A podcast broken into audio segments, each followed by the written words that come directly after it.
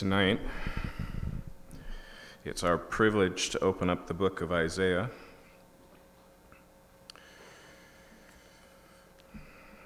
And to be uh, just completely honest, to put it all on the table, to spoil every surprise, I couldn't be much more excited than I am tonight to handle this particular text.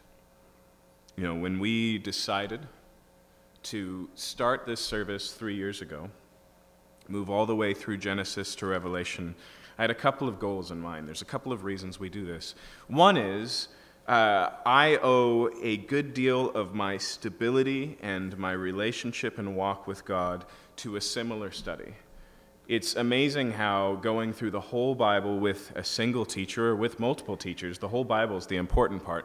It's amazing how that grounds you out and you're no longer, like Paul says, tossed to and fro by every wind of doctrine.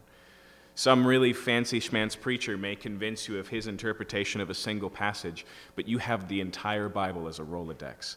And you go, yeah, but what about Jeremiah? Yeah, but what about what it says in the Psalms? How do you align that with the Old Testament at all, right? The second thing that I really wanted to accomplish um, was apologetic in nature. It was, it was a defense. There are many things in the Bible that are hard to understand and have become outright questionable in our day and age, and I wanted to just take them head on. I wanted to deal with them and address them and use them where they were necessary to critique our culture um, and to also address them where it was necessary to explain what was actually going on. Um, but my third goal was to um, make better Bible readers. In other words, I didn't want to just teach you what the Bible says, I wanted to teach you how to be a better student of the Scriptures. Okay? It's that one especially that we're going to delve into tonight. We're going to uh, learn by looking at Isaiah chapter 7 how to handle the Scriptures, how we come to the conclusion what does the Bible mean? Um, scholastically, we call this hermeneutics, as in the Greek god Hermes, the messenger god. How do you convey a message? How do you understand a message? What sort of evidence does an author leave behind so you can know that you know what he meant? But on top of that, not only do we get to do chapter 7, but we also get to do chapter 6, which is in a completely different direction. As important as it is to have good tools to read the Bible, what happens and is demonstrated in Isaiah 6 is a whole nother side of beef. It's a completely different thing. Um, look with me in Isaiah chapter 6, verse 1. In the year that King Uzziah died, I saw the Lord now, at this point, we're five chapters in already to the message of Isaiah. He's already been ministering during the days of Uzziah, like we saw last week, as well as Uzziah's predecessor. He's been active, he's ministering, he knows who God is, he proclaims the truth of who God is, he's faithful to his calling. No doubt he loves the Lord, but in this chapter, doctrine becomes experience. And that's categorically a different thing. He says, at this particular time, he marks it on his calendar. I remember it was the year that King Uzziah died. I saw the Lord, he says, sitting upon a throne, high and lifted up, and the train of his robe filled the temple. Above him stood the seraphim. Each had six wings. With two he covered his face, with two he covered his feet, and with two he flew. So he has this vision of the throne room of God. And notice one thing he doesn't describe here he doesn't describe God himself. The closest he gets is the throne where God seats and the robe that God is adorned in. Uh, and then there also is this angelic host. Specifically, they're titled here seraphim. We're told that there's six wings uh, on each seraphim, and that they use the wings both as a covering as well as uh, as to fly. And then notice that these angels are worshiping the one who is on the throne. Verse 3 One called to another and said, Holy, holy, holy is the Lord of hosts. The whole earth is full of his glory. Notice that thrice repeated holy there, okay? In Semitic idiom, saying something twice is a form of emphasis, okay? So in Jesus' ministry, he regularly says, Truly, truly, or if you're reading the King James, Verily, verily, I say unto you. He's emphasizing the veracity of what he's about to say. But a triple emphasis is pretty rare in the Bible. Here it's not just holy, holy, but holy, holy, holy, okay? It's not just an emphasis, it's an epitome. Nothing, uh, nothing compares to the Lord in his holiness. And then it says here, the whole earth is full of his glory. Even this vision of this throne room where the train is full, uh, and as you'll see in a second, it's going to fill with smoke, that's not enough for God's glory.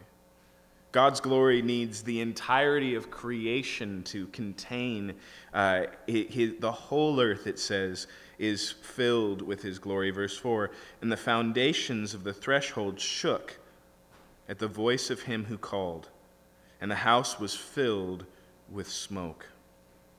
This is the vision that Isaiah has here. And like I said, this is where Isaiah's doctrine becomes experience.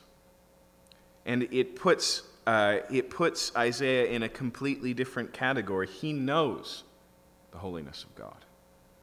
He knows, he's talked about, we've already seen it in the text, God's glory. But here he experiences it. He has front row tickets to it. He tastes the full frontal reality of the living God. Uh, and I think we need to be careful. I love being a Bible oriented church.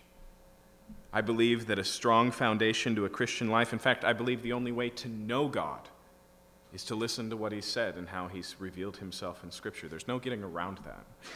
Eh, without the Bible, all you have is your imaginary preponderings of who God is. Okay? However, it's important that we don't leave God in the text. And the problem with a lot of language, and this is true of all sorts of words, not just glory and holy and even God, uh, is that they're very much placeholders until you actually encounter them. Okay? So, falling in love is a phrase you've heard your entire life, but when it happens, it's categorically a different thing. It feels different, it's suddenly tangible and, and made known. Um, grief is another one of those words. You can know the definition, you can pass your vocabulary test in fifth grade, but you lose your mother just after Thanksgiving. Now you know grief, right? This is how language works. Uh, here, Isaiah moves beyond vocabulary, and once again, he moves into the category of experience. And it's important that we realize uh, that this is something that God desires to give his people. Not always, not continuously, but Isaiah's story is not unique. Having an encounter with the living God is Moses on Mount Sinai saying, Just, just show me your presence, Lord. Right? And that encounter changes him to the degree that he's literally, and I mean that word literally, glowing afterwards. He's transformed. This experience of God is something that is completely appropriate for us to long for, and there are many testimonies of this happening, even outside of Scripture. Consider, consider D.L. Moody. D.L. Moody was an evangelist around the time of the Civil War. During his day and age, he was seen live by more people alive than any American predecessor, period. More people sat and heard Moody preach than had seen any president, had seen any celebrity, had ever heard a speaker. He drew huge crowds all across the country. And he was in ministry for a long time until he encountered two elderly women who had been praying for his ministry. And they said, We are convinced that you need the Holy Spirit. And that really got under his skin. And as much as he was already being used by the Lord and he knew God was working in his life, something about that resonated with him, and he began to pray that God would pour out his Spirit on a new way. And on a particular day, in a particular hotel room, as Moody was praying, the Spirit came upon him, and he was overwhelmed, according to his journals, with the love of God to the degree that he had to beg God to stop because he didn't think he could keep living with that experience. Or consider Blaise Pascal. Speaking of this idea of the difference between doctrine uh, and experience, Blaise Pascal was one of the great mathematicians and philosophers of enlightenment. He grew up in the church. He was familiar with Christianity. He himself had identified as a Christian, believed the doctrines of Christianity, but then something happened. And just so you know, we didn't know about this happening until he died, and we found sewn into his jacket a piece of paper. And this is what the piece of paper says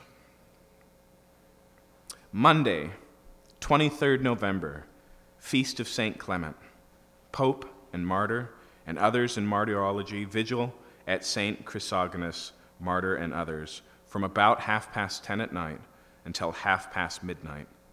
Fire. God of Abraham, God of Isaac, God of Jacob, not of the philosophers and the learned, certitude, certitude, feeling, joy, peace, God of Jesus Christ, my God and your God.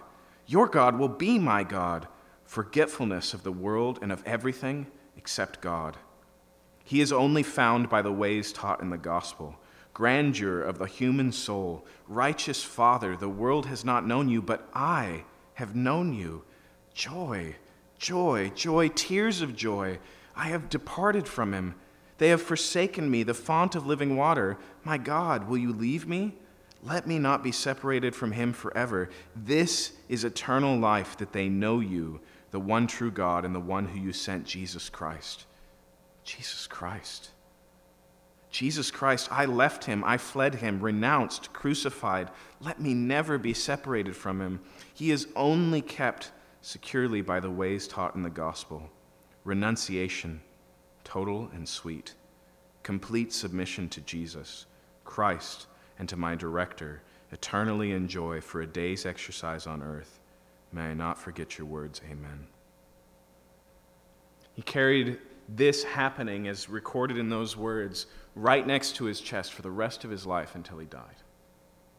An encounter. It's right, it's proper for us to, to long for that, to want what Isaiah has here. And I want to point out to you that all of us who know the Lord will see him. That this may be something that some people have a taste of now, here, before death. But all of us will have the full experience of it. Some of us, like Moody, like Pascal, like Isaiah here, we get to view the trailer in advance. But we're all invited to the film. In fact, Paul says in 1 Corinthians 13, now we see in a mirror dimly, but then we will see face to face. This picture of the throne room that uh, Isaiah paints here God on the throne and angelic worship going on. It's repeated in the book of Revelation. In chapter 4, John has a vision of this same throne room in heaven, and he paints the picture for us again. And not only are there angels in worship, but the 24 elders who are, you know, the historical representation of the leadership of the church. And every time the angels go off in worship like this, the elders fall down to their face and throw their thrones before the Lord. And then you turn to chapter 5, and Jesus walks in, the lion of Judah, who is also the lamb that was slain. And they begin to worship Jesus just as they worship the one on the throne. But what I draw, want to draw your attention to is what happens in chapter 7.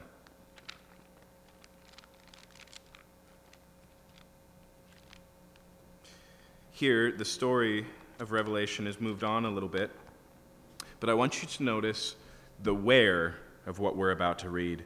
He says in chapter 7, verse 9 After this I looked, and behold, a great multitude that no one could number, from every nation, from all tribes and peoples and languages, standing before the throne and before the Lamb, clothed in white robes, with palm branches in their hands, and crying out with a loud voice Salvation belongs to our God who sits on the throne and to the Lamb. And all the angels who were standing around the throne, and around the elders and the four living creatures, and they fell on their faces before the throne and worshiped God, saying, Amen.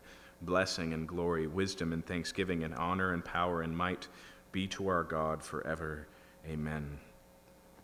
In Jesus Christ, because of what he did on the cross, you're invited to that historical future event. You're invited into the very throne room of God. You will experience what Isaiah experienced here. But it's not inappropriate for us to want to experience God now.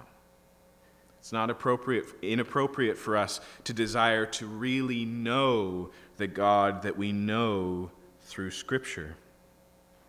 In fact, listen to the words here in John chapter 12.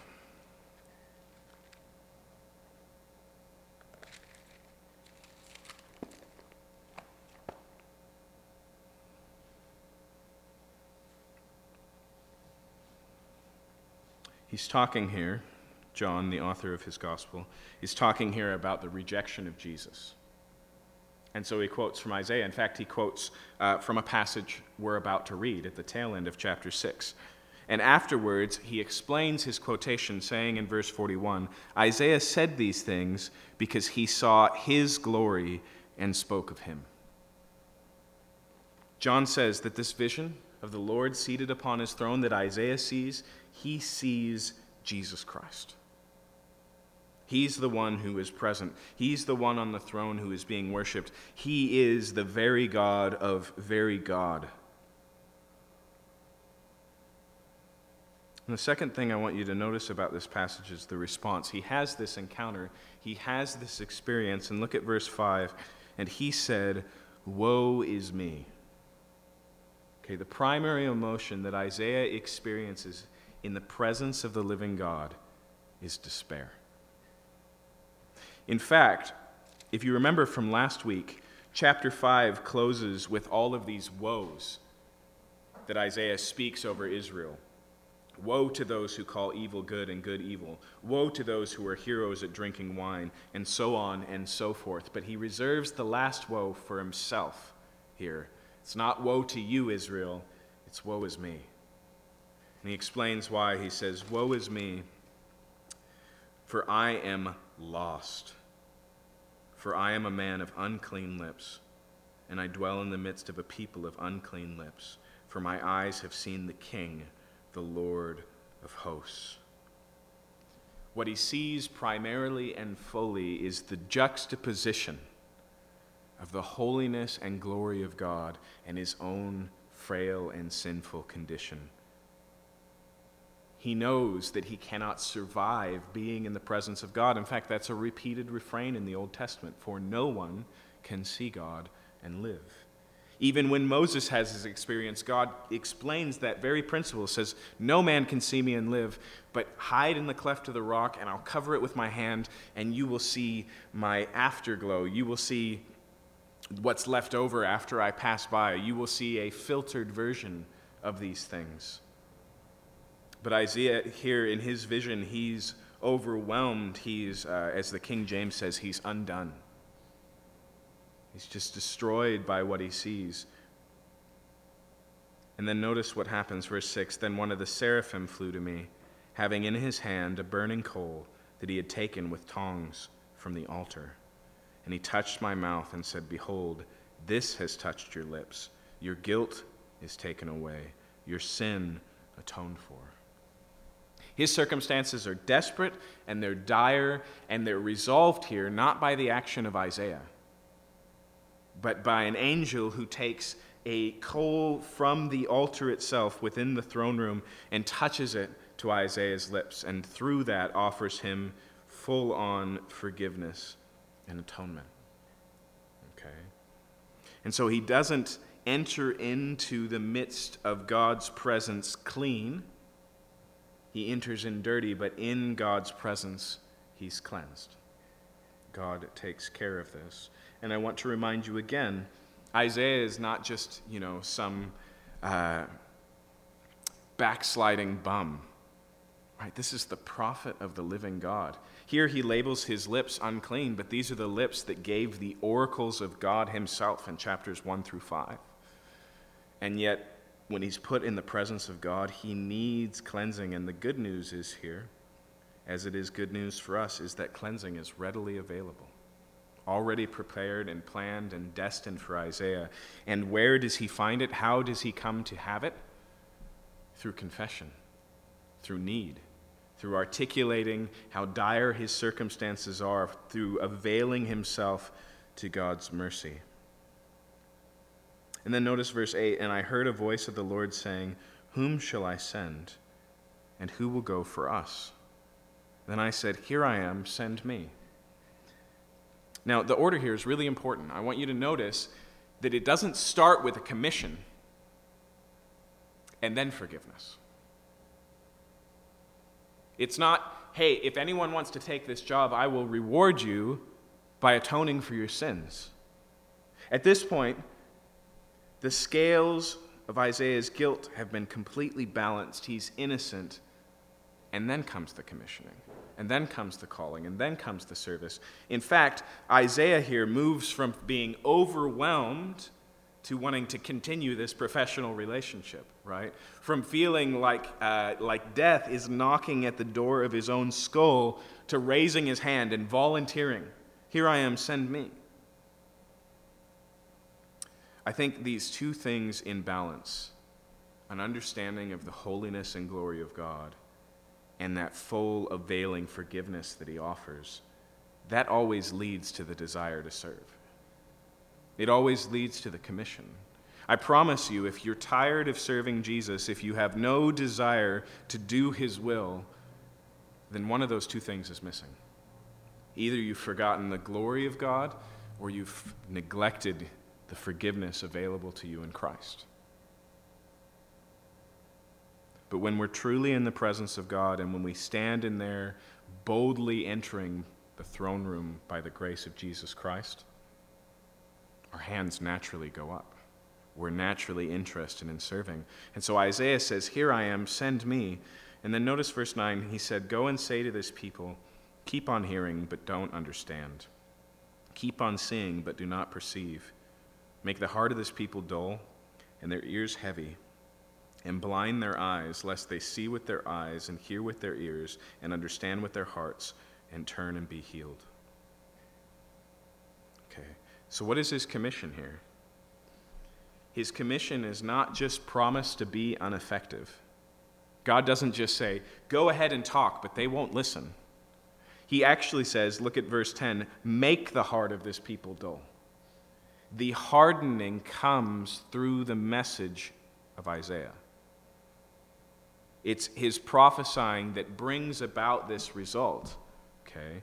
But effectively, here, Isaiah is told that his own call to Israel for repentance will bear zero fruit whatsoever.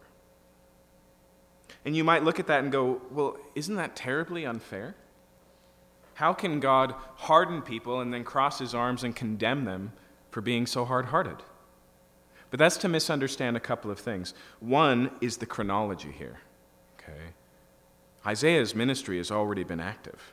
He's already been going to the people. God has graciously, as we saw in 1st and 2nd Kings, patiently persevered against the sins of Israel, pushed back judgment again and again and again.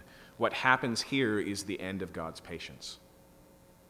What happens here is God moving into judgment, and the judgment begins not with the Assyrian armies, but in the hearts of his people. And it's a hardening. Nonetheless, I imagine at this point Isaiah regrets being so swift to volunteer. Because what does this hardening look like in practice if you're the mouthpiece? You know, we have that say, saying, don't shoot the messenger. I'm pretty sure we got it from the history of the prophets in the Old Testament, right? That is the reality of their lives, is because they are the voice piece of God, they become public enemy number one and they suffer greatly for it. Even to put it in more toned back terms, what if God gave you assignment and told you up front, you're going to do it your whole life? You're going to devote all of your energy and all of your time to it, and it will bear no fruit. It will do no good will change no lives. It will be completely unappreciated and unreceived. That's why, verse 11, Isaiah responds, How long, O Lord? How long do I have to do this for? How long is this ministry going to be? And God responds, Until cities lie waste without inhabitant, and houses without people, and the land is a desolate waste and the Lord removes people far away, and the forsaken places are many in the midst of the land. And so he basically says, till the end. You're going to minister until the judgment that you're warning about finally comes. Isaiah is one of the prophets who has the whole message of it's coming, it's coming, it's coming, it's here. And he's going to be here for the whole time. Now, there's something I want to make clear here. It's easy to read this and think that that meant that Isaiah went to the people in riddles, that he went in enigmatic sayings, that God hid the clear truth of what was coming so that it wouldn't be understood. But what's interesting is when Isaiah goes out and he's criticized in his ministry, it's not for putting the cookies way up on the top shelf. Listen to what it says in Isaiah 28. Most likely, the words we're about to read here, despite the fact that they're sometimes misapplied, uh, are the words of Isaiah's critics. So notice what they say here in Isaiah chapter 28. Verse 9 To whom will he teach knowledge? And to whom will he explain the message? Those who are weaned from milk, those taken from the breast? Preschoolers, right? For it's precept upon precept upon precept upon precept, line upon line upon line, here a little, there a little. What's Israel's problem with Isaiah's message? It's too basic, it's too simple, it's too elementary. They don't reject Isaiah's message because they don't understand it, but because they do.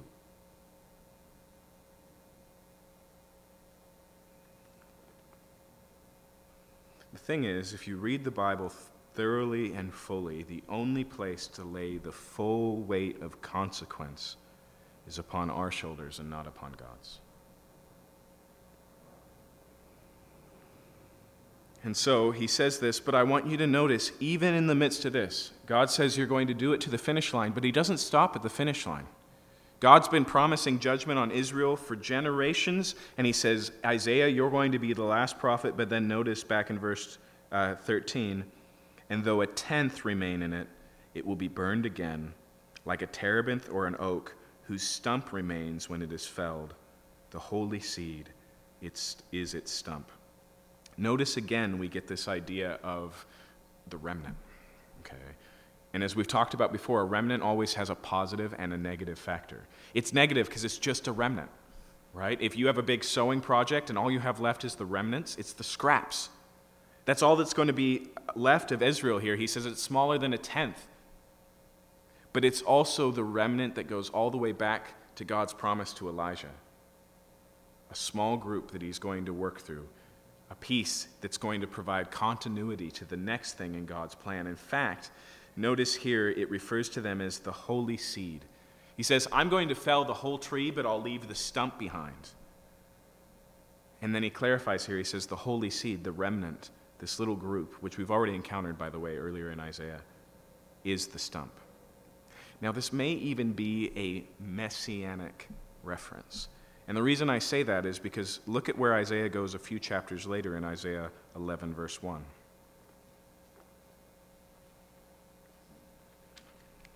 he says here, There shall come forth a shoot from the stump of Jesse, and a branch from its roots shall bear fruit, and the Spirit of the Lord shall rest upon him. And it goes on there. 11.1 is this idea, this prophecy of the righteous branch, one who's a descendant of King David, one who will fulfill the Davidic covenant that we saw in 2 Samuel chapter 7. But notice where it says that this branch, this shoot, is going to come from right out of the stump. It's new life where there was death, right? In fact, uh, most suggest here that the idea, notice it's not the stump of David, but the stump of Jesse. That's going backwards. David is big and glorious and upper class, but his dad, just a poor shepherd.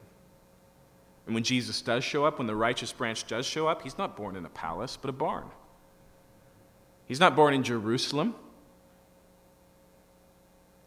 but in Bethlehem. Just at that time, just a little tiny town. He doesn't grow up in the nice neighborhoods of Israel, he grows up in Nazareth. Remember what the disciples say when they hear Jesus is from Nazareth? Can anything good come out of Nazareth?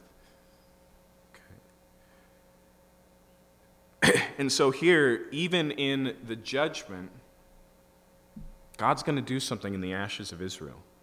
He's got a plan, and not even the sins of Israel are going to hinder that plan. He's made a promise to David, and he's going to fulfill it despite the unfaithfulness of his people. That balance between coming judgment and a hope on the other side of judgment is a primary feature of Old Testament prophets. Read Jeremiah, read Ezekiel, read Zechariah, read Malachi. Every one presents a message of judgment and then says, and then. Every one presents uh, dark days coming and then a dawn to follow. But it's especially present in Isaiah. And this is the first clear allusion to this messianic reality that becomes significant in Isaiah. In fact, that's what we're going to encounter in chapter 7. Now, as we move into chapter 7 of Isaiah, we have already dealt with the happening of this chapter. We're already familiar with this event. You may remember when we were in 2 Kings during the days of Ahaz, when uh, we encountered uh, what they call the Syro Ephraim War, okay? When Syria and the northern tribes of Israel partnered together to attack Judah, okay? And the reason is because Syria and Judah had taken a pro Assyrian policy. They'd become vassals of this big Assyrian empire, and Judah was resistant to it. And so they take this as an opportunity, and their goal is to delete Ahaz from the throne and replace him with their own puppet king so that everything can go on smoothly. And so we talked about how Isaiah came to Ahaz, and that's the story that we have here in Isaiah chapter 7. Verse 1 In the, in the days of Ahaz, the son of Jotham, the son of Uzziah. Okay, so chapter 6, two kings ago. At the death of Uzziah, and then we have the whole reign of Jotham, and now we're all the way to the days of Ahaz. It says, Rezin, the king of Syria, and Pekah, the son of Remaliah, the king of Israel, came up to Jerusalem to wage war against it, but could not yet mount an attack against it. Okay, so the forces are gathered around Jerusalem, and again, it's the king of Syria and his armies, and the king of the northern tribes of Israel and his armies, and they're surrounded. And it's during this time, verse 2, when the house of David was told, Syria is in league with Ephraim, the heart of Ahaz and the heart of his people shook as the trees of the forest shake before the wind. He was afraid. He realized they were outnumbered and surrounded. Verse 3 And the Lord said to Isaiah, Go out to meet Ahaz, you and Shear Jashub, your son. Now, Shear Jashub's name means a remnant shall return. And so I think it's very likely here that what we were just reading in uh, the tail end of Isaiah chapter 6 leads to this prophetic naming of Isaiah's son. He hears the judgment that's to come, and for him to survive going about his ministry, he has to look beyond the hardening and the not hearing and the judgment and the desolation. And so he names his son, There will be a remnant. The remnant will return. Okay. But notice here, it's take your son to work day. Shear Jashub comes for, along for the line. That actually is way more important than it seems. Okay? And so they go, and then notice where they go. Verse 10 Take him to the end of the conduit of the upper pool on the highway to the washer's field. Now, like we talked about, probably the reason Ahaz is here is because he's preparing some canals to get outside of Jerusalem water inside so that they can survive the siege. Okay? As we talked about, eventually Hezekiah, in a few years, is going to take these waterworks and the ones that date all the way back to the Jebusites when David took the city and combine them to create a significant water source that operates as a holdout so that they can be safely under siege. Okay? So he's here, and what is he doing? He's preparing for the inevitable. He's doing his best effort to survive what's about to go on, and God sends Isaiah to him. And Isaiah speaks to him, verse 4 Say to him, Be careful, be quiet, do not fear, and do not let your heart be faint. Okay? And so notice, God both tells him not to be afraid and tells him to watch his step. Okay? The thing is, when you're afraid, you don't think, right? You act. Okay? That's why every once in a while, if somebody jumps around a corner and scares you, you punch them, even though you're, they're your friend, or in my case, you know, my wife did that to me in the first year of our marriage, uh, which I deserved. But generally, even though I scared her and she would have been mad about it, she wouldn't have hit me. She hit me because she was afraid. Okay? That's what's going on with Ahaz right now. He hasn't thought about God. And side note, Ahaz is not a great king. He's not one of the good kings. He doesn't have a solid relationship with God. The fact that God sends Isaiah with a plan of deliverance at all is really surprising. But he comes and he says, basically, Thus says the Lord, Be careful, be quiet, do not fear, do not let your heart be faint, because of these two smoldering stumps of firebrands, at the fierce anger of Rezin and Syria and the son of Remaliah. Okay? In other words, he says, they're just smoldering stumps. They're not even really on fire. It's smoke, but there's no flame. Okay? He says, Don't worry about them. God says effectively, I've got this under control.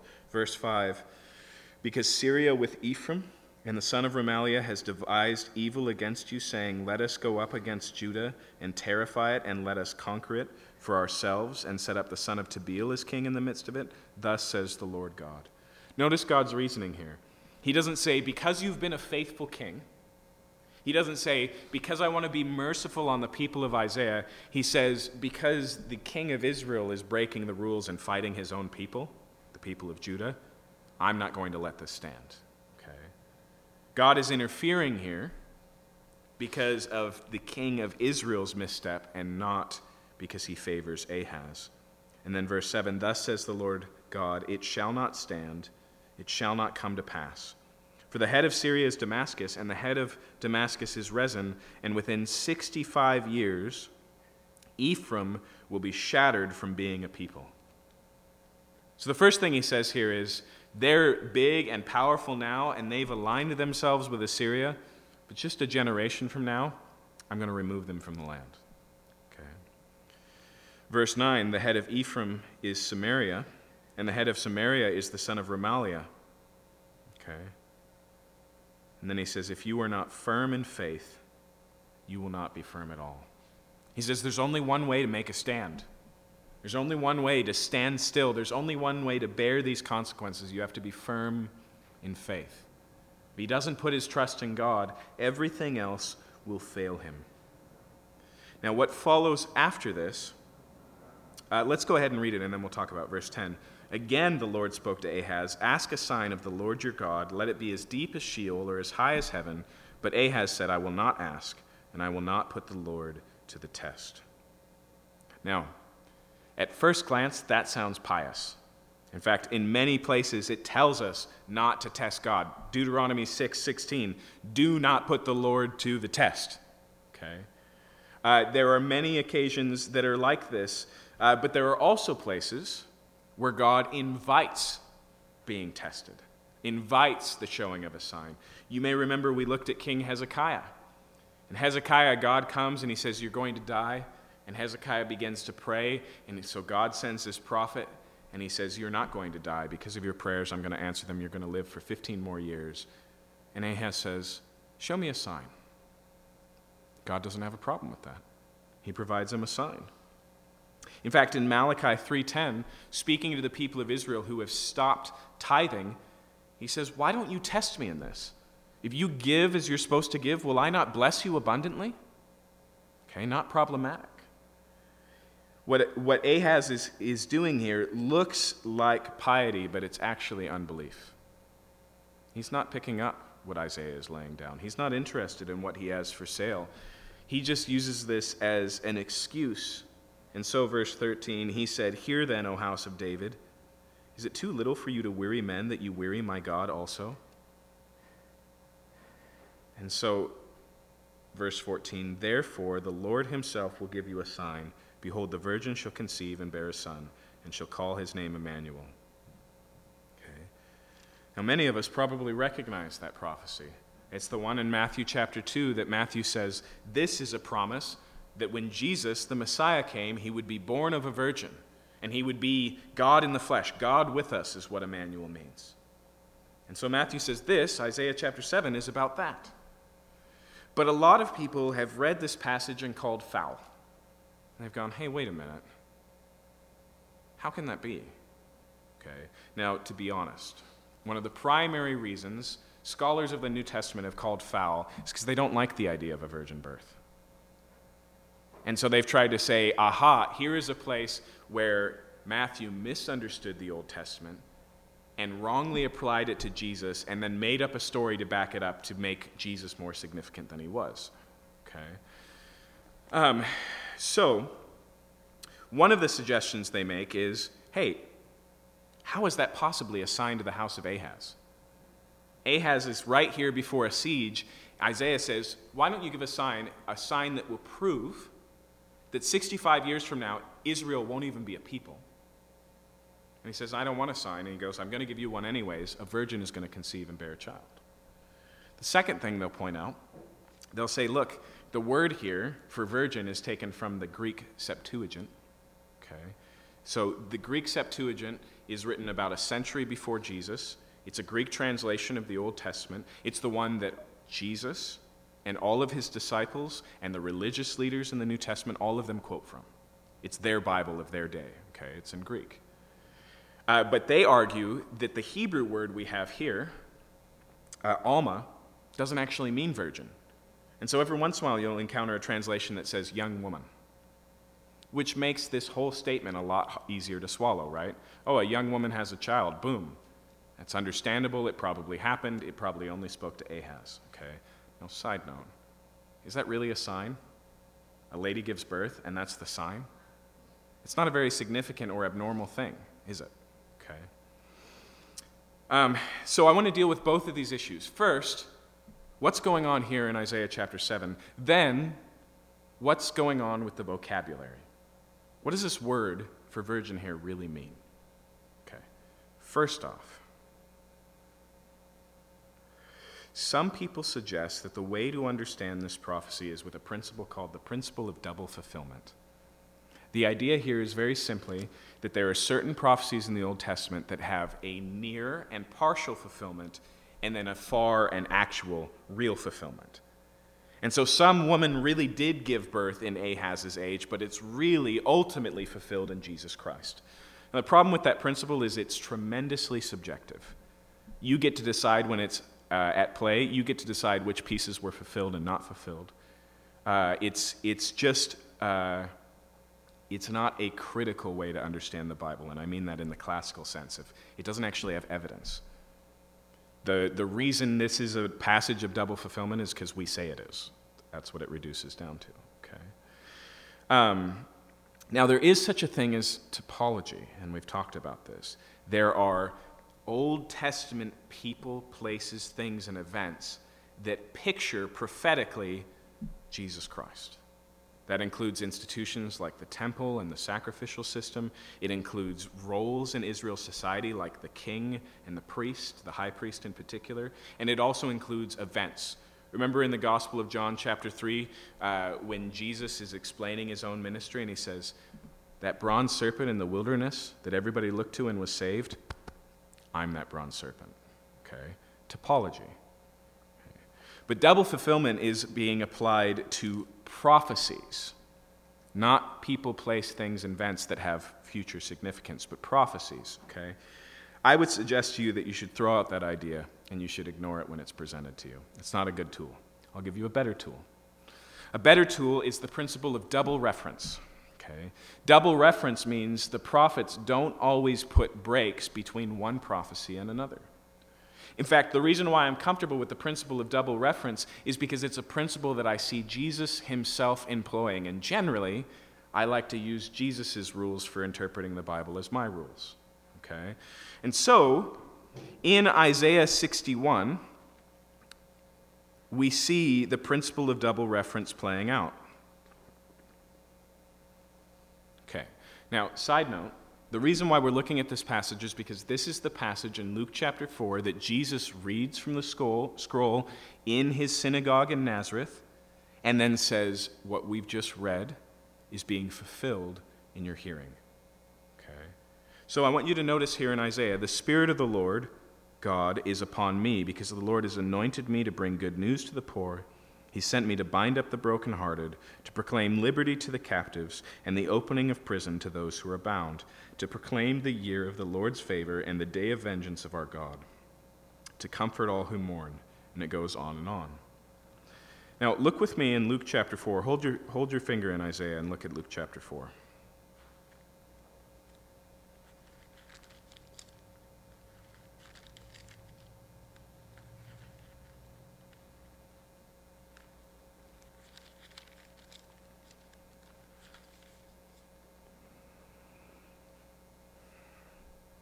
And so, in chapter 4, verse 17, the scroll of the prophet Isaiah was given to him, to Jesus. He unrolled the scroll and found the place where it was written The Spirit of the Lord is upon me, because he anointed me to proclaim good news to the poor. He sent me to proclaim liberty to the captives and the recovering of the sight to the blind, to set at liberty those who are oppressed, to proclaim the year of the Lord's favor. And he rolled up the scroll and gave it back. Okay. What I want you to notice here is when we read that passage in Isaiah, Jesus doesn't just stop before the passage ends, he stops mid sentence. The next word in the text that Jesus leaves out is the word and. Okay? And the day of God's vengeance. But Jesus rolls, reads this first part, and he says, Today this is being fulfilled in your hearing. What Jesus recognizes in Isaiah 61, despite our reading of it just naturally as we turn to it, is between that little word and is a good deal of time that we still exist in between Jesus' first coming and his return, between him coming to die for sins and him coming back to judge the world. The only reason we know that division is there is because another passage gives us clarity and shows us the division.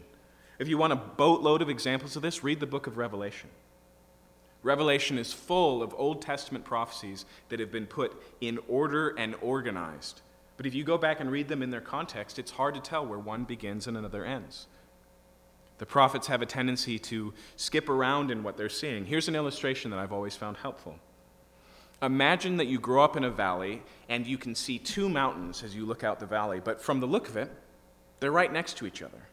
But then one day you travel over the hills and as you get closer to the mountains, one of them comes into view and you realize the other one is much bigger but much further away. Right? That's what's going on with the prophets in the Old Testament. They have these visions, but they don't see how it lays out on the timeline. They don't see how it lays out on the grid. Okay?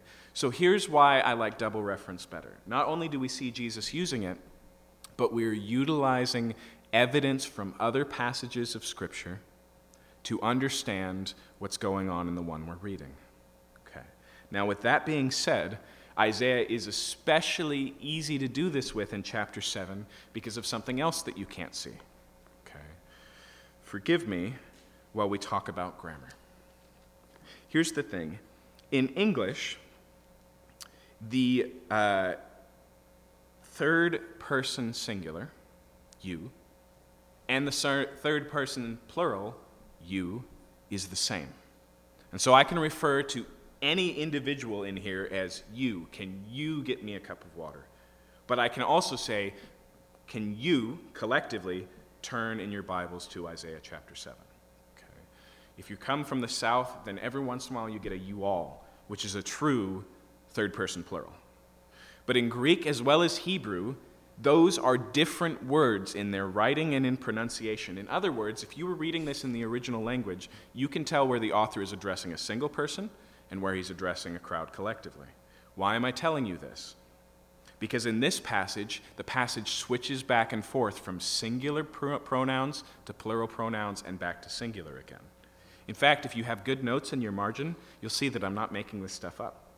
It'll tell you right there. And so, for example, Footnote number one on verse uh, 9 says to me, the Hebrew for you is plural in verses 9, 13, and 14. The Hebrew for you and your is singular in verses 11, 16, and 17. It's right here.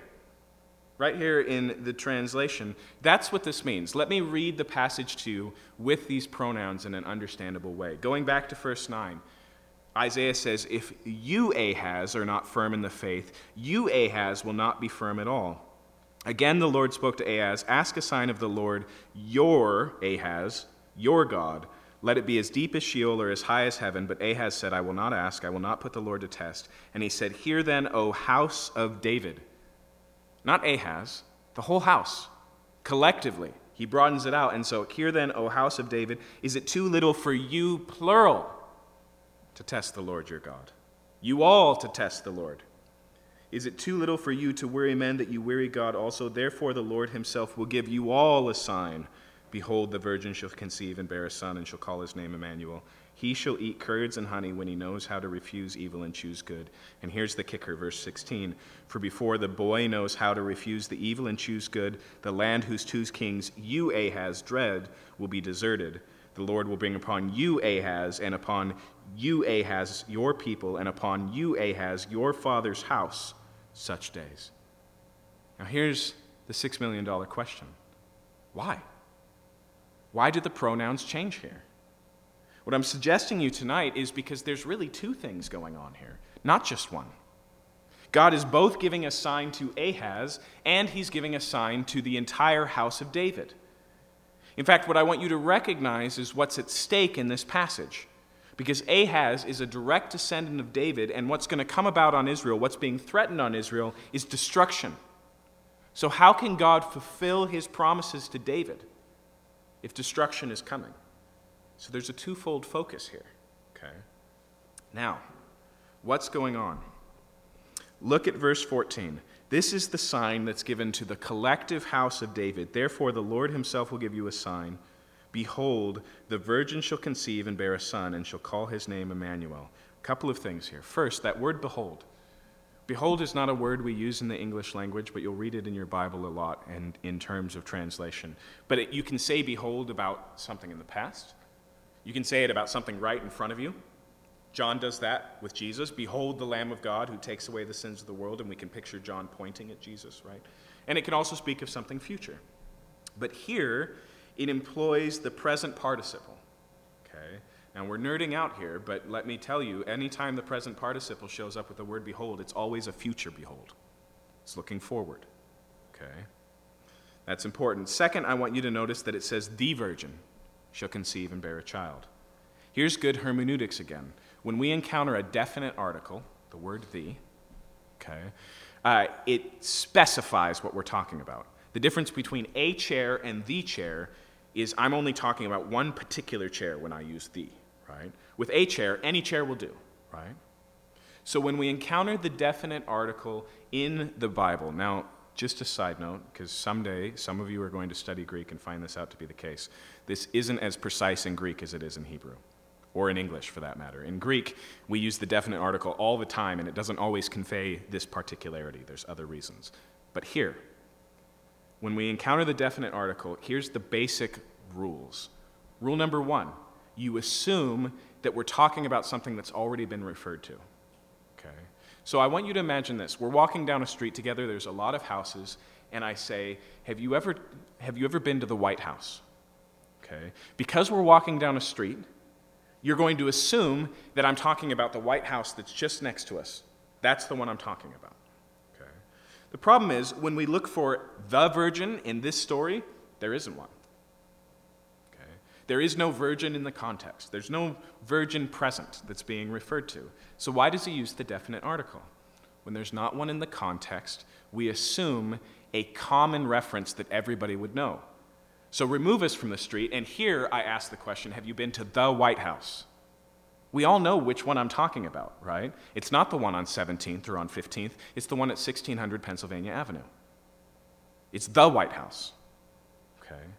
What, i what I would suggest to you here is by Isaiah evoking the definite article here with no virgin being present, he's talking about the virgin everybody knows. Now, is there one biblically in that idea? Is there one in the context of Israel's heritage and history that everybody would know as the virgin? How about the promise all the way back in Genesis 3:15 when God says the seed of the woman? Not the seed of the man, but the seed of the woman will be the one who crushes the head of the serpent. This is not the first prophecy of the virgin birth, it's a follow up one that clarifies. Okay? God reveals himself and his plan progressively.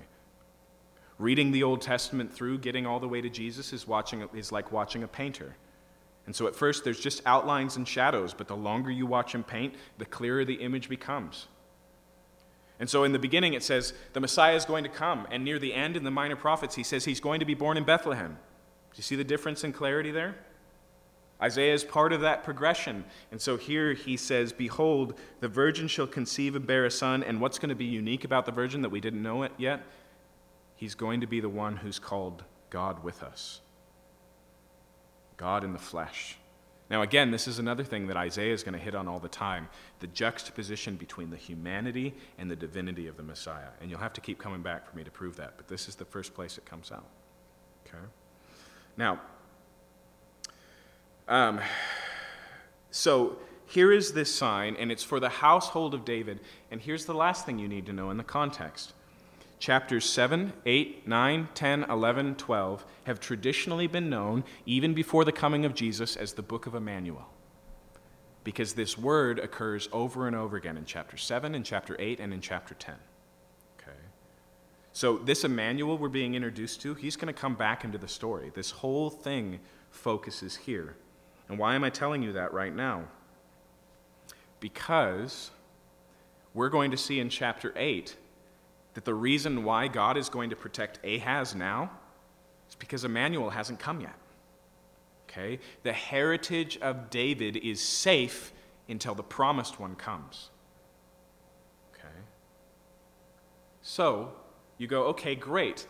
But what about the sign for Ahaz? Keep reading. So, first, it says in verse 15, he shall eat curds and honey when he knows how to refuse evil and choose good. That basically just means Jesus is going to grow up in poverty. We'll come back to that in chapter 8. But then notice verse 16 For before the boy knows how to refuse evil and choose good of the land whose two kings you dread will be deserted. And you go, okay, clearly this doesn't work because by the time the boy is old enough to know right from wrong, which is basically 12 in a Jewish mindset, these kings are going to be defeated.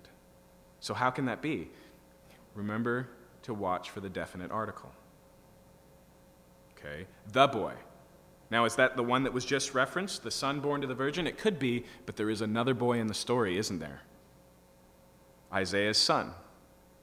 You see, if it, what I'm suggesting to you here is he gives this sign and he says, Behold, the virgin will conceive and call his name Emmanuel.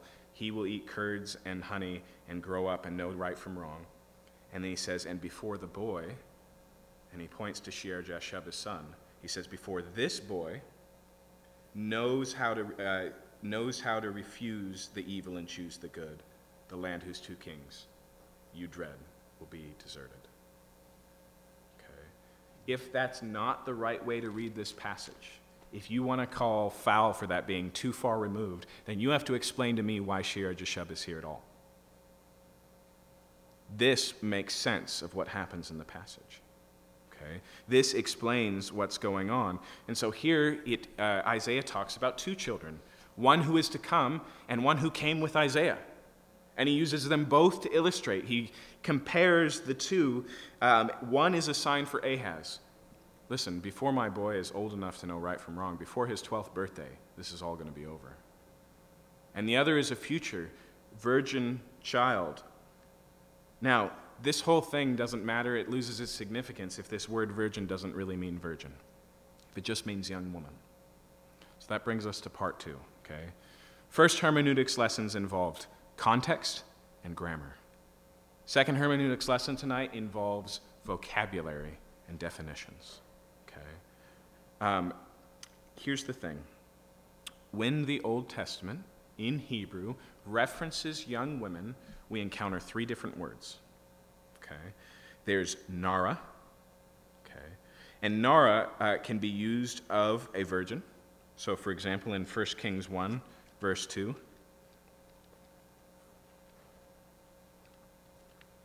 Side note, what we're doing right now, you can do. You can pick up a concordance. And a concordance will give you every reference of a particular Hebrew word or a Greek one in the New Testament, and you can look at them and study them for yourself. Or you can do what I like to do, and you can go to blueletterbible.org and you can pull up a particular word and it will lay it out all on the screen for you, not just with the references, takes out all of the work, and you can just read them right there. Okay? When you do that, and you turn and you see this word nara as it's used in 1 Kings chapter 1 verse 2, Uh, I've got like 10 references that I want to take you guys through tonight. We'll see if I get tired of it and I just tell you and you can write them down. But we might as well start strong. Okay. 1 Kings 1 2. King David was old, this is verse 1, and advanced in years, and although they covered him with clothes, he could not get warm. Therefore the servant said to him, Let a young woman be sought for my lord the king. Let her wait on the king and be in his service. Let her lie in your arms. Okay. According to history, as weird as this sounds, this young woman has to be a virgin. Okay, culturally, we know that's required of what's going on here. However, when we encounter this word in Ruth chapter 2, verse 6, it refers to Naomi, who's a widow. Uh, excuse me, it refers to Ruth. Naomi's too old. It refers to Ruth, who's a widow. She's been married. She's no longer a virgin. Same word.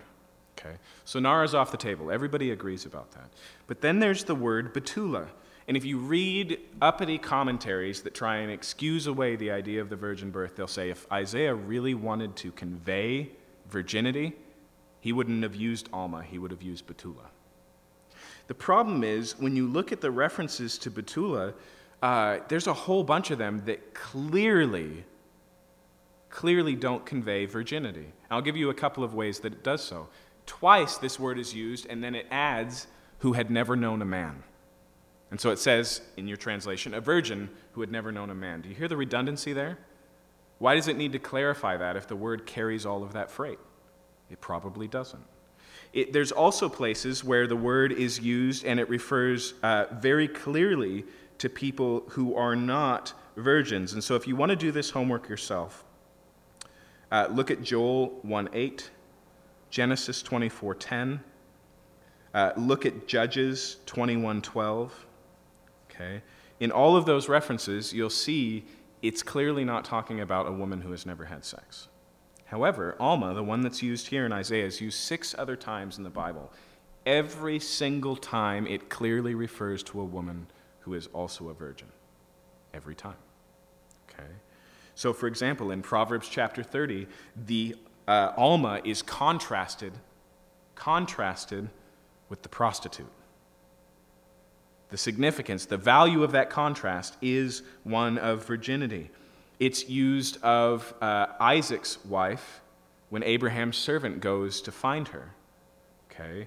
Uh, it's used uh, in Exodus chapter 2, verse 8. Remember when Moses is floated down the river and his young sister Mary comes and finds him, it's used of her. Okay? Consistently, the proper word employed for women of virginal status throughout the Bible is this one. And here's the kicker for me. Before Matthew quotes Isaiah 7 in Matthew chapter 2 and applies it to Jesus being born of a virgin, remember the story? Joseph and Mary's visited by an angel. You're going to conceive of the Holy Spirit. Joseph sees she's pregnant, is even going to put her away, divorce her because of this. And an angel comes to him and says, No, this is something God is doing, right? Before he pens that, the Septuagint is written, obviously. The one that he quotes, the one he utilizes, is again a Greek translation of the Old Testament. But here's the thing the word that these Greek translators use a hundred years before Jesus to understand Isaiah chapter 7 exclusively in Greek means virgin. Now, sometimes people like to throw the Septuagint under the bus, but let me promise you, they were closer to the original Hebrew than we are. Okay? So, all of that to say, I'm suggesting to you that, um, that Matthew doesn't spot a loophole and utilize it to empower the story of Jesus. I'm suggesting to you that Isaiah doesn't mean one thing and Matthew means another, and we just say, well, Matthew was filled with the Holy Spirit, so he understood a deeper layer, the sensus plenior, the fuller understanding of this thing. What I'm suggesting to you is whether Isaiah understood all the details or not, in the text itself, we find two side by side references that are intentionally similar, but grammatically separate. And now that we've come to see the one who's Emmanuel, and by the way, we can keep reading. When you get to Isaiah chapter 9, we're clearly talking about Jesus, and everybody agrees, and he's called Emmanuel there as well. Okay? When we move forward, we see and can now understand, looking back, how this all pieces out. Okay? So Isaiah is significant for a lot of reasons, but here's the biggest one Isaiah gives this promise and this prophecy 700 years before Jesus is born. Okay? Now, let's continue. Verse 18 In that day,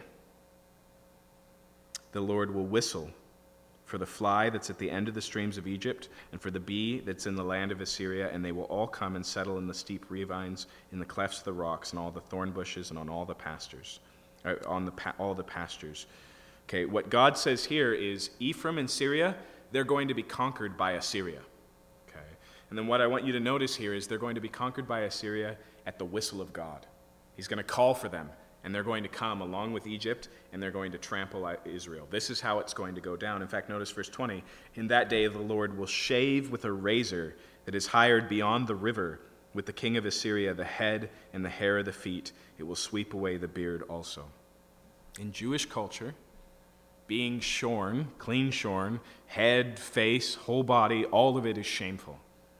And what he says here is that Assyria is going to be the tool that brings shame on Israel. Okay? He's going to be the razor. Verse 21 In that day, a man will keep alive a young cow and two sheep. Does that sound like a wealthy person? No, he's got a couple of barn animals. That's all that's left. And because of the abundance of milk that they give, he will eat curds, for everyone who's left in the land will eat curds and honey. I know the word there, abundance, implies a lot. Here it's being used sarcastically. Okay? Great life, curds and honey, that's all they have to eat because they've just got a, a couple of cows and a goat. That's it. Okay? Verse 23 In that day, every place where there used to be a thousand vines worth a thousand shekels of silver will become briars and thorns. Remember in Isaiah 5 when he's talking about how Israel is this vineyard that's gone to rot? Here he draws out that same imagery and he says, Israel, all of your vineyards are going to go to pieces. Verse 24 With bow and arrows, a man will come there, for all the land will be briars and thorns. Okay. I see a lot of things in Cal Anderson Park. I've never seen somebody shooting a bow and arrow. Okay. If you modernize, it's the same. I never see people hunting in Cal Anderson Park. Okay. We go to the wilderness to do that. That's the point. He's saying the cities of Israel, they're going to be good hunting grounds, empty of people and full of wild animals. Verse 25 And as for all the hills that used to be hoed with a hoe, you'll not come there for fear of briars and thorns, but they'll become a place where cattle are let loose and where sheep tread. Okay, all the farms are going to be broken down and become uh, pasture land for the animals again. Okay. Chapter 8. Then the Lord said to me, Take a large tablet and write on it common characters belonging to Maher-shalal Hash-baz. Okay? Now, here's what's happening here. He is going to write a prophecy that everybody can see. In fact, the idea of a large tablet here, I want you to think of like a, a relatively small but publicly posted billboard. That's the idea here. Okay? If, your uh, if your text says scroll, that's not the right word for scroll. Okay? It's a hard writing surface on public display. And what he writes on it is this long reference. This belongs to Maher-shalal Hash-baz, okay, which is a very long, uh, long set of Hebrew, which basically means the spoil speeds, the prey hastens. In other words, destruction's right around the corner. Okay. And so he writes this, and then notice verse 8 and I'll get reliable witnesses, Uriah the priest and Zechariah the son of uh, to attest for me. He's going to write this and post it publicly, and the day he does, he's going to do it in front of two witnesses, and we're told that it's Uriah and Zechariah. Okay, Uriah is the high priest who works for King Ahaz. 2 Kings 16:10 we were introduced to him. He's the one who takes the temple in Jerusalem and sets it up just like the temple in Assyria at request of the king. Is he pro Ahaz or anti Ahaz? He's pro Ahaz. Okay? The second guy, Zechariah, that is Ahaz's father in law. Okay? It's the father of his wife. You can see that in um, 2 Kings 18 too. Also, part of Ahaz's household. In other words, here, Isaiah's witnesses are not pro Isaiah witnesses. They're enemies. This is, this is the magic trick where you invite the skeptics on stage to look under the table. Okay? Isaiah writes this out. What's going on here? He's giving a prophecy to prove that God is speaking through him about the future. And so he writes down this strange phrase. And then, verse 3 I went to the prophetess, and she conceived and bore a son. And so, what happens next is he has a child with his wife. Now, when it says she's the prophetess here, it may mean that she was also a prophet. We've seen female prophets before. Some people suggest this is like Mrs. Prophet, as a, in other words, Mrs. Isaiah, okay? But other way, he goes to his wife, they have a child, and then notice, then the Lord said to me, Call his name Maher-shalal Hash-baz. For before the boy knows how to cry, my father and my mother, the wealth of Damascus and the spoil of Samaria will be carried away before the king of Assyria. Remember when Johnny Carson used to take the envelope and he'd put it against his head and then he'd predict what was inside? That's what's going on here. He makes this public proclamation and posts it, and then he says, Before I'm going to have a son, and before he's old enough to say mommy and daddy, Damascus is going to be destroyed. Okay? So he goes home, he conceives, the child is born, and before the child's second birthday, about just as he said it comes to pass. Okay? Do you see what Isaiah is doing here? He's giving himself veracity as a prophet. He's demonstrating his truthfulness so that he will be listened to. And then, verse 5 the Lord spoke to me again, because this people has refused the waters of Shiloah that flow gently, and rejoice over Rezin the son of Remaliah, therefore, behold, the Lord is bringing up against them the waters of the river mighty and the many king of Assyria and all his glory. Okay? He said, I wanted to do this the easy way. I wanted to be a nourishing, life giving river to you, but since you've resisted it, I'm going to bring the people of the Euphrates, the Assyrians, and they're going to come and bring judgment. And it will rise over all its channels and over all its banks, and it will sweep on to Judah. It will overflow and pass on, reaching even to the neck, and its outspringed rings will fill the breadth of your land, O Emmanuel. Okay, two things. One, we forgot to mention this, but Ahaz doesn't stop and stand still. Ahab doesn't watch out and be careful. Instead of Ahaz trusting God, he calls Assyria up on the phone and says, Hey, why don't you bail me out? Okay. And so here, he's speaking of judgment here, and he says that judgment's going to rise all the way up to the necks, and then it says, It will fill the breadth of your land. Uh, um, but here, more literally, it says it's not going to wipe you out. It's going to stop right there at the last minute. And then if you have a different translation, instead of this proclamation, O Emmanuel, it'll say because of Emmanuel. I would say that's a better translation here. What he's saying is, I'm not going to wipe you out t- totally because, as I already said, Emmanuel is coming. Okay? God will preserve the head of Judah, which is the line of David, until the son of David comes. Okay? Verse 9 Be broken, you peoples, be shattered, give ear, all you far countries. Strap on your armor and be shattered. Strap on your armor and be shattered. Take counsel together, but it will come to nothing. Speak a word, but it will not stand. And notice here, for God is with us. It will not stand. Why? Because Emmanuel. Okay? All the counsels, all of your plotting and planning, all of your strong soldiers, they're not going to wipe out Judah because of Emmanuel. Now, here's the thing. In Luke chapter 19, we have Luke's conveying of what we call the triumphal entry, the day that Jesus fulfills the prophecy of Zechariah and rides into Jerusalem on a donkey. Okay? People know what that means. They understand the, the um, announcement that Jesus is making by fulfilling this prophecy. And so they're coming in front of Jesus and they're, they've got the palm fronds and they're laying them down and they're crying out, Hosanna, save now. So they're happy and rejoicing, and the religious leaders are angry because they're seeing this as blasphemous. And they ask Jesus, Why? Why would you allow the people to speak these things? And he answers and he says, Out of the mouth of babes. He says, They speak the truth. I'm not going to stop them. But Luke tells us something unique where the crowds are happy and the religious leaders are angry, Jesus is weeping. As he rides in, he's not riding in happy and rejoicing, he's riding in weeping. And this is what he prays. This is what he cries out as he weeps. He says, Jerusalem, Jerusalem, how often I would have gathered you into my arms like a hen does its mother's chick, but you were not willing. And since you did not know the day of your visitation, destruction will come upon you. Israel is safe. Israel is protected. They're preserved all the way through the Babylonian captivity, brought back in the land, and then Emmanuel comes. But with their rejection of Emmanuel, the safety is removed.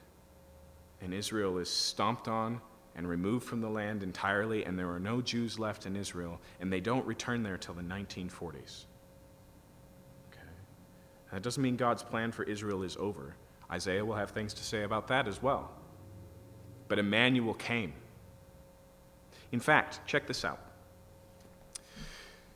The temple in Jerusalem was destroyed with Jerusalem in 70 AD.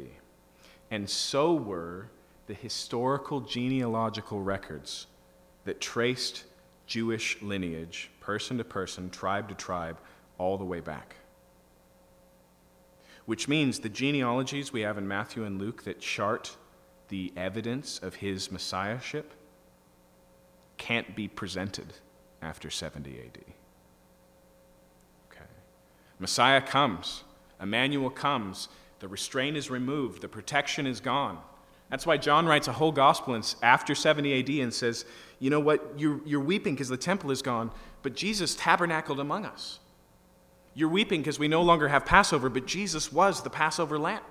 That's his whole point, is to say, we don't need this anymore because he's come, he's here. The shadow has been fulfilled by the substance.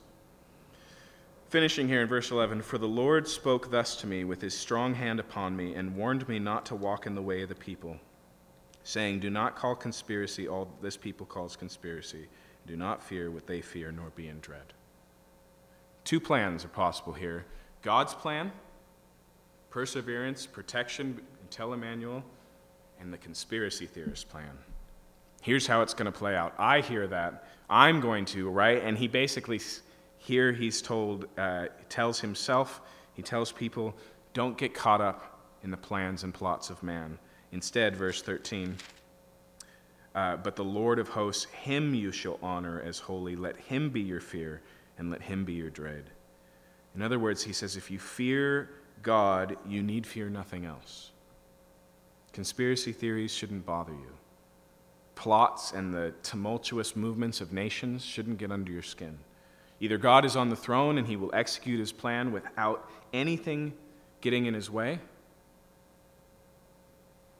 or we fall subject to the politics and the dangers of, of nations. Verse 14 God will become a sanctuary and a stone of offense and a rock of stumbling, both to the house of Israel, a trap and a snare to the inhabitants of Jerusalem. And many shall stumble on it. They shall fall and be broken, they shall be snared and taken. Okay? It's both a sanctuary stone, it's a place of refuge and safety, and it's a stumbling stone.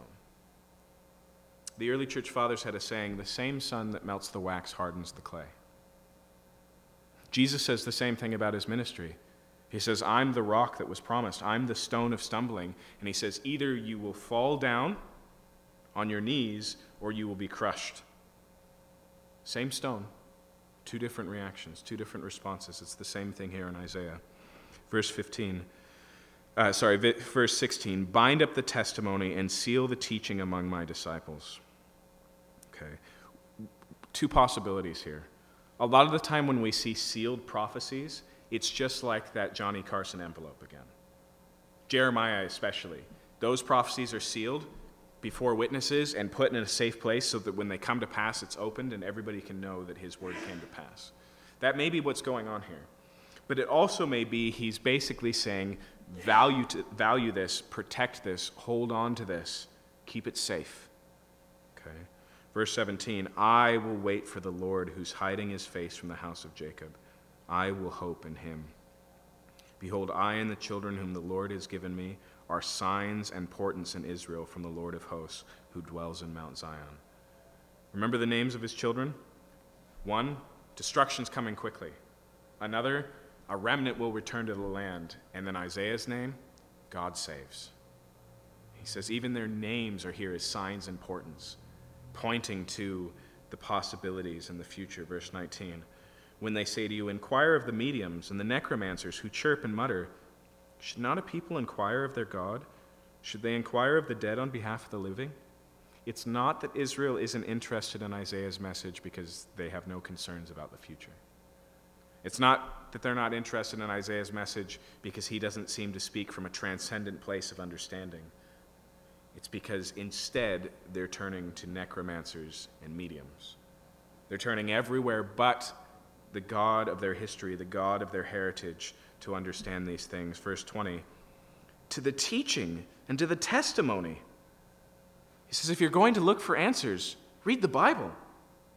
It's all there. In fact, everything Israel needs to know right here and right now is written in the book of Deuteronomy. Everything they're currently experiencing and are going to experience has already been laid out as the consequences of their future disobedience in the book of Deuteronomy in chapters 28 and 29. He says, If they will not speak according to this word, it's because they have no dawn. They're dwelling in darkness. Okay? If you reject the light that God has given in the scriptures, then all you have is darkness. If you reject the truth, Paul tells us, then you'll believe a lie. Just because there's nothing else left. Okay? If you refuse to admit that 2 plus 2 equals 4, whatever answer you come to is guaranteed to be wrong. That's what he's saying here. He's saying there's only one light, there's only one truth. If you reject that, you have only darkness. Verse 21 they will pass through the land greatly distressed and hungry. When they're hungry, they will be enraged and speak contemptuously against their king and their God, and will turn their faces upward. And they will look to the earth, but behold, distress and darkness and gloom and anguish, and they will be thrust into thick, thick darkness. He says they will eventually look to God, but when they do, all they'll see is judgment. Because they refuse to look for mercy now. Okay, in fact, I would suggest to you that one of the reasons Isaiah 6 exists before the book of Emmanuel, before Isaiah's commission, right, that it's going to be hardened, is you see two very different responses. You see Isaiah who sees his own sin and falls before God, woe is me, and you see Israel who plugs their ears and trods on towards their own judgment.